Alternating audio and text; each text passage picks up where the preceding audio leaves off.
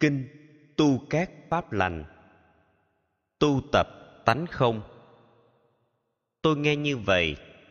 Có một hôm nọ, Khi Đức Thế Tôn ở chùa Trúc Lâm thuộc thành Vương Xá, Ngài Xá Lợi Phất vừa hành thiền xong, Đến gặp Thế Tôn, Cung kính đảnh lễ, Ngồi xuống một bên, lắng nghe Phật dạy.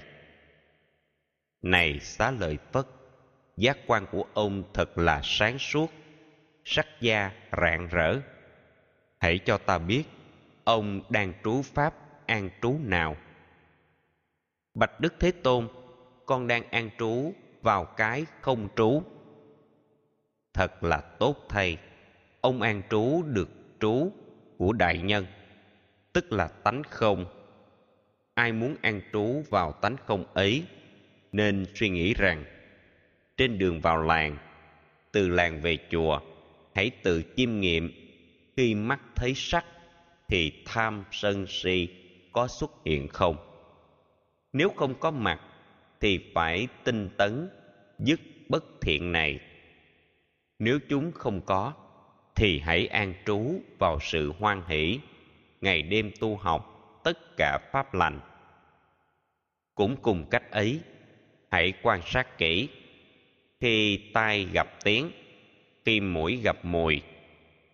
Khi lưỡi gặp vị, khi thân xúc chạm, khi ý hình dung, không để khởi lên tham sân và si, hân hoan tu tập tất cả pháp lành. Tu các pháp lành. Này, xá lợi phất, người chuyên tu tập sẽ xét lại mình.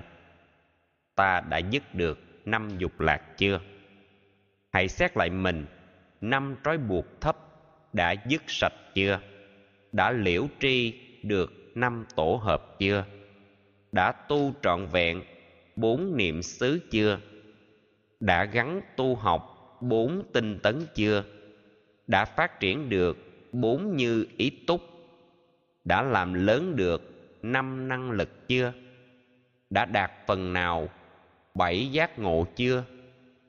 Đã đạt trọn vẹn tám chánh đạo chưa? Đã thực tập được thiền chỉ, quán chưa? Đã chứng ngộ được trí và giải thoát?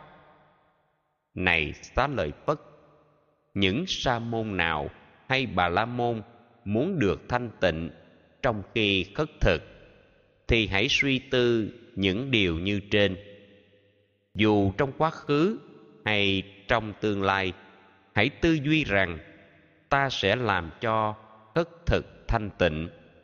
Làm được như thế, thì sự hân hoan tu tập pháp lành sẽ được tăng trưởng. Thầy xá lợi phất và các tỳ kheo vô cùng hoan hỷ vâng lời phật dạy.